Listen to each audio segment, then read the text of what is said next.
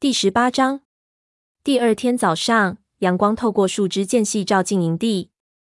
火星醒来时，灰条的窝里早已空空如也。由于昨日悲伤过度，火星起来时仍感到浑身疲惫。他朝巢穴外看去，只见积雪堵住了洞口，几乎与他的双肩齐平。往日闹哄哄的营地，此时鸦雀无声。火星看见柳带和半尾在会场的另一边小声交谈。鼠毛正叼着一只兔子在雪地里吃力地向猎物堆走去。他停下来打了个喷嚏，然后又向前迈出脚步。火星抬起一只爪子放在略微结冰的雪面上。起先他还感觉到雪面挺结实，但稍加用力，雪面上的薄冰咔嚓一声裂开了。他的腿立刻变没进雪里，冷得他倒吸口凉气。他嗤的一声喷出鼻孔里的雪，抖了抖脑袋。扬起下巴向前跳，可这么一来，他在雪里陷得更深了。他拼命挣扎，内心充满恐惧，感觉自己好像就要被雪淹没了。忽然，他脚下踩到了实地，原来是到会场边缘了。会场上的雪紧紧到他的膝盖。火星浑身瘫软地坐在地上，松了口气。当他看到灰条正向他走来时，心里又有些紧张起来。由于身上长了厚厚的毛，灰条似乎并不在意这阴冷潮湿的天气。他一脸悲伤地走过来，对火星说：“你听说蓝星的事了吗？绿感冒夺去了他一条性命。”火星不耐烦地竖起耳朵。他原本在昨晚就该把这件事告诉灰条的。他不客气地说：“知道，当时我就在他身边。”灰条惊讶地问：“你为什么不告诉我？”火星气呼呼地说：“你昨晚可是显得不怎么友好啊，你不会忘记吧？况且，如果你还把半点儿武士法典放在心上的话，你自然会知道本族里发生的事情。”灰条的耳朵动了动，不自在地说：“我刚刚去看过探长了，我很遗憾。他怎么样了？”灰条回答：“看起来很糟糕。不过黄牙说，目前仍不能轻易下结论。”火星焦急地站起来，想要亲自去看望他的徒弟。灰条说：“他现在睡着了，双毛在陪着他。黄牙不想让别的猫再去打扰他。”火星不由自主的心里发怵。他怎样对双毛说，探爪之所以去雷鬼路，都是由于他的疏忽呢？火星本能的将头转向灰条，想寻求一些心理慰藉，却看见灰条正踏着雪向育婴室走去。火星看着他的朋友消失在育婴室后面，恨得牙痒痒。那只得白感冒的幼崽的母亲文伟走到火星面前，用鼻子冲着武士巢穴扬了扬，说：“虎长在里面吗？”火星摇了摇头。文伟说：“育婴室里流行绿感冒，文脸的两个孩子都病倒了。”绿感冒，火星倒吸了口冷气，一惊之下从愤怒中清醒过来。他们会死吗？文伟轻轻地说：“也许吧。绿壳症总是在枯叶季流行。”火星争辩说：“我们一定能找出治疗的方法来。”文伟回答：“黄牙会尽他的最大努力，不过这种事最终还是要听平星族的安排。”看着文伟转身回到育婴室里，火星感到肚子里升起一股难以言状的怒火。发生了这么多不幸的事。这个族群怎么能显得如此无动于衷呢？突然之间，他产生了一种强烈的欲望，想要离开这个营地，逃离出这片令族里其他的猫们麻木不仁的阴郁的空气。他跳起身，漫无目的地走着，走过会场，穿过金雀花通道，进入森林。他吃惊地意识到自己正本能地向训练沙坑走去。他想到自己现在原本应该在训练探爪。这种想法使他的内心受到难以忍受的煎熬。他正要转身换个方向，忽然听见白风和绝爪的说话声。白风一定是在火星睡觉的时候带着绝爪出来训练的。难道就没有谁停下手中的活儿，为蓝星失去的那一条性命表示哀悼吗？火星感到嗓子眼儿里堵得厉害，他强压下怒火，继续跑，只想离开营地越远越好。最后。他在松林里停下脚步，大口的喘着气。在雪里奔跑可不是件容易的事。松林里的宁静使他的情绪渐渐平复，即使是鸟儿也停止了歌唱。火星感到自己似乎是这个世界唯一的生物。他不知道要去哪里，只是漫无目的的走着，任凭一棵棵树从身边擦过。就在他走路的过程中，他的头脑开始逐渐清醒过来。探找的是他爱莫能助，灰条的是他也无能为力。但是他能够帮助黄牙击败绿感冒。他能再多采些猫薄荷回去。火星换个方向，朝他做宠物猫时的老家走去。他穿过橡树下的灌木丛，来到两腿动物的地盘。他跳上围栏，将围栏上的一绺积雪碰进花园，积雪在地上摔成松松散散的一片。火星从围栏上往花园里瞅，瞅见一些脚印，那些脚印比猫的要小。想必是松鼠来这里觅食了。没过多久，火星便采了一满嘴的猫薄荷。这些猫薄荷在雪天存活不了，他必须尽可能多采些。这也许是他最后一次采摘的机会了。火星嘴里塞满了猫薄荷，朝两腿动物门口的门帘望去，想知道他的两腿动物主人是否仍然住在里面。他们一向对他很好。他出生后的第一个叶子凋落的季节，就是在他们的屋里度过的。与残酷的雷鬼鹿和绿感冒相比起来，那里面温暖而又安全。他暗暗自责，自己一定是被猫薄荷的气味搞昏头了。他穿过花园，轻轻跳上围栏。虽然他的脑子里都是对两腿动物老家的回忆，但他并没有感到不安。他真的想要那种舒适安逸的生活吗？当然不会。火星尽力不去想这些事情，但此刻他也并不急于返回营地。他忽然想起了公主。火星顺着森林边向公主所住的花园走去。等远远能望见花园时，他在雪地里刨了一个小洞，将猫薄荷放了进去，然后在上面覆盖些落叶。他气喘吁吁地跳上围栏，呼唤姐姐的名字，接着就又跑回树林里，静静等候姐姐的到来。脚下的雪冻得他四肢生疼，因此他只得不停地来回走动。他告诉自己，也许他在临盆，要不就是被关在屋里了。几番激烈的思想斗争之后，他好不容易说服自己今天先不见姐姐。这时，姐姐的说话声传了过来。火星激动的打了个激灵，他的肚子已经瘪了下去。公主一定是生下幼崽了。随着公主走近。他嗅到她身上的气味，感觉是那么的温暖。他说：“你生了。”公主轻柔的和他对触了一下鼻子，说：“是的。”顺利吗？孩子们都还好吧？公主嘴里发出呜呜的声音，眼里充满了喜悦。她说：“很顺利，我生下了五个健康的幼崽。”火星舔了舔他的额头。他又说：“我没想到能在这种天气里见到你。”火星告诉他：“我来找些猫薄荷。营地里现在正流行绿壳症。”公主担心的问：“是不是你们有许多猫都病了？”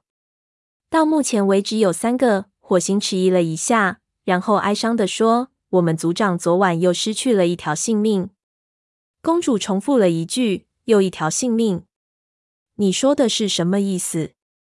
我原来以为猫有九命不过是个传说罢了。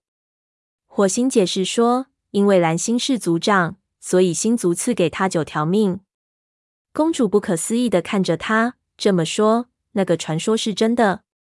只有族长们有九条命，其他的猫只有一条，就像你和探长一样。说到这里，火星的声音戛然而止。公主一定是听出他话音中的悲伤，她问：“探长？”火星看着他的眼睛，开始向姐姐倾吐苦水。就是我的徒弟。昨晚他在雷鬼路被撞伤了。他回想起看到探长那血淋淋的身体时的情景，声音变得沙哑起来。他伤得很重，有可能活不过来了。况且，即使他能活下来，他再也不能成为一名武士了。公主凑近触了触他，说：“上次你来说起他时，我就知道你非常疼爱他。他似乎活泼而又有趣。”火星大声说。这次意外本不该发生的。原本是我去和虎长会面，他要蓝星去，但蓝星病倒了，所以我自告奋勇代替他去。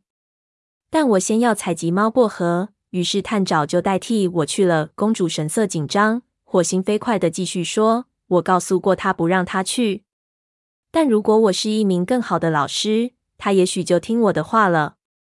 我敢保证你是一名好老师。”公主安慰他，但他根本听不进去。他愤愤不平地说：“我真不明白虎掌为什么想和蓝星在那么危险的地方见面。”他说：“那里有影族侵入我们领地的证据，但当我赶到时，那里根本就没有影族的气味。”公主猜测说：“这会不会是个圈套呢？”火星看着姐姐充满疑问的眼神，好奇的问：“为什么虎掌想伤害探长呢？”公主指出，她原先是叫蓝星去的。火星的毛一下子竖起来。她的姐姐会不会真说中了呢？虎掌原本是召唤蓝星去那条狭窄的雷鬼路边缘的。当然，即使是虎掌，也不会故意要加害族长的。火星努力不去想这件事。他结结巴巴地说：“我不，不知道。现在的情况很混乱。”甚至连灰条都不理我了，为什么呀？火星耸了耸肩膀说：“事情太复杂，不太好解释。”公主挨着他的身子在雪地里卧下来。火星心情郁闷地继续说道：“现在我就像是个局外猫，差别并不是轻易就能抹除掉的。”公主困惑地说：“差别？我是宠物猫出身，而他们则是族生猫出身。”公主说。你在我眼里就像是一只族生的猫啊！火星感激地冲他眨了眨眼睛。他继续说：“但是如果你在族群里生活得不快活，你就过来和我一起住。我的主人会照料你的，我敢保证。”火星眼前浮现出一幅宠物猫生活的画面，温暖、闲适而又安全。但是他忘不掉自己当初从花园里眺望森林的景象和梦中森林里的情景。微风吹乱了它的毛，带来了老鼠的气味。他坚定地摇了摇头，说：“谢谢你，公主。但我现在属于我的族群，生活在两腿动物的屋里，我永远都不会快乐的。我会怀念森林的气息，在星河下的露宿，捕来猎物和族群共同分享时的乐趣。”公主两眼放光，听起来是一种很美的生活啊！她害羞地低下头看着爪子说。有时我也眺望森林，想象在里面生活会是什么样子。火星站起来，这么说你理解我的话喽？公主点点头说：“你现在要回去吗？”“是的，我必须趁着猫薄荷还新鲜，把它们交给黄牙。”公主伸长脖子，用鼻子顶了顶火星的侧腹，说：“也许下一次你来的时候，我的幼崽们已经长大了，能够来见你了。”火星激动地说：“希望如此。”他转身离去，公主在他身后喊道：“多多保重，弟弟！我不想再次失去你。”火星保证道：“不会的。”白风看见火星衔着满嘴的猫薄荷走进营地，称赞他说：“想得真周到，火星。”火星在回家的路上流了一路的咸水，以至于他生怕在半路上再看到地上藏着猫薄荷。不过，他现在比离开营地时心情好了许多。他的姐姐顺利产下幼崽，而他的头脑也恢复清醒了。他向黄牙的医务室走去，这时虎掌走了过来。虎掌一脸怀疑地说：“又去采猫薄荷了？我刚才还在奇怪你去哪里了。这些猫薄荷就由绝爪送到医务室吧。”绝爪正在帮忙清扫会场上的积雪。虎掌冲他喊道：“过来，把这些猫薄荷给黄牙送去。”绝爪点了点头，立刻跑了过来。火星将猫薄荷放在地上，对虎掌说：“我想去看看探长。”虎掌大声说：“先等等！”等绝爪叼起猫薄荷离去后，他对火星说：“我想知道灰条在哪里。”火星感到皮毛下一阵发热。他看着虎掌的眼睛，回答说：“我不知道。”虎掌冷冷的和他对视着，眼里充满了敌意。他声音低沉而沙哑地说：“你看到他时，告诉他去那根橡树干那里接受隔离。”火星望着那根倒在地上的橡树干说：“去黄牙原先的巢穴里面吗？黄牙第一次来到雷族营地时，被看作是被影族驱逐的猫。雷族当时就安排他在那里居住。现在，寻找何文伟的那只虎斑猫幼崽正在那里接受隔离。得了白感冒的猫在病好之前都要去那里接受隔离。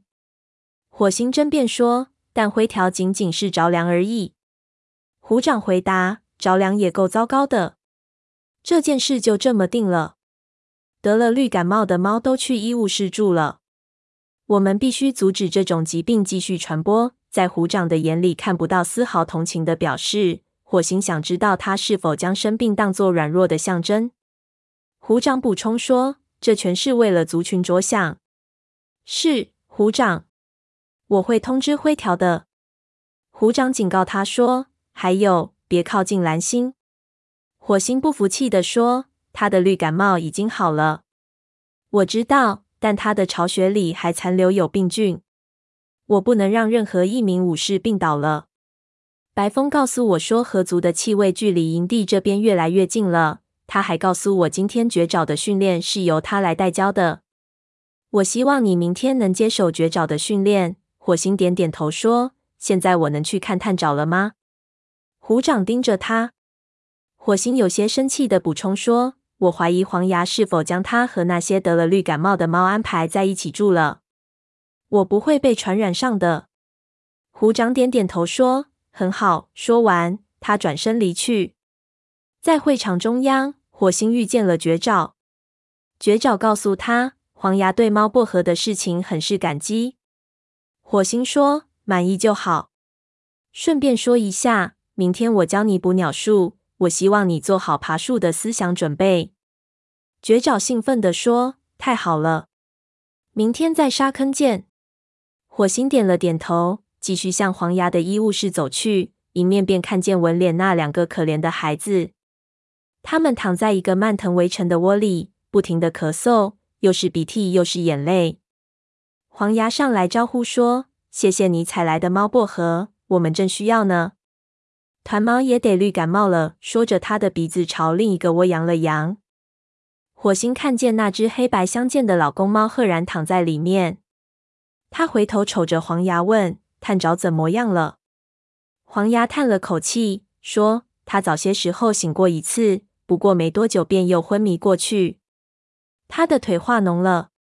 唉，我想尽了所有方法，剩下的就要看他自己了。”火星走进探爪的小窝，看见他在昏迷中还偶尔抽搐两下，那条伤腿软软的搭在一边。火星打了个寒战，忽然害怕他的徒弟会因为忍受不住伤痛的折磨而死去。他转头瞅瞅黄牙，想从他那里得到一句他是话，却见他只是垂着头坐在那儿，一脸精疲力尽的样子。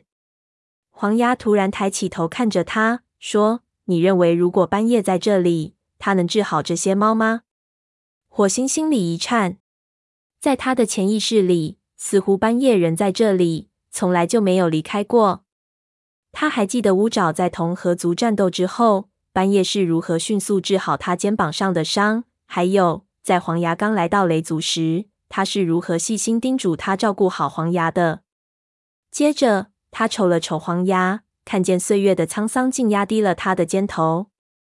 他对黄牙说：“我敢肯定，即使半夜在这里，也没有更好的方法了。”这时，一只幼崽哭了起来。黄牙连忙过去查看。火星探出身体，用鼻子顶了顶黄牙的侧腹。黄牙感激的冲他点了点头。于是，火星朝金雀花通道走去。前来看望女儿的双毛出现在金雀花通道的入口处。当两只猫接近时，火星抬头瞧了瞧他，双毛悲伤的眼神使他心如刀绞。他唤道：“双毛！”双毛停下脚步。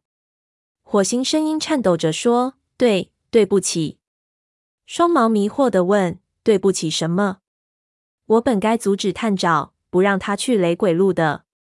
双毛盯着他，脸上除了悲痛，再没有别的异样神情。他小声说。我不会怪你的。然后他低着头向医务室走去。灰条回来了，坐在前麻丛边，正津津有味地吃一只水老鼠。火星走过去说：“虎掌让你和得了白感冒的猫们一起进行隔离。”他想起虎掌向他质疑灰条去向时的情景，心里不由得升起一股怒火。灰条的情绪不错，回答说：“没有那个必要，我现在感觉好多了。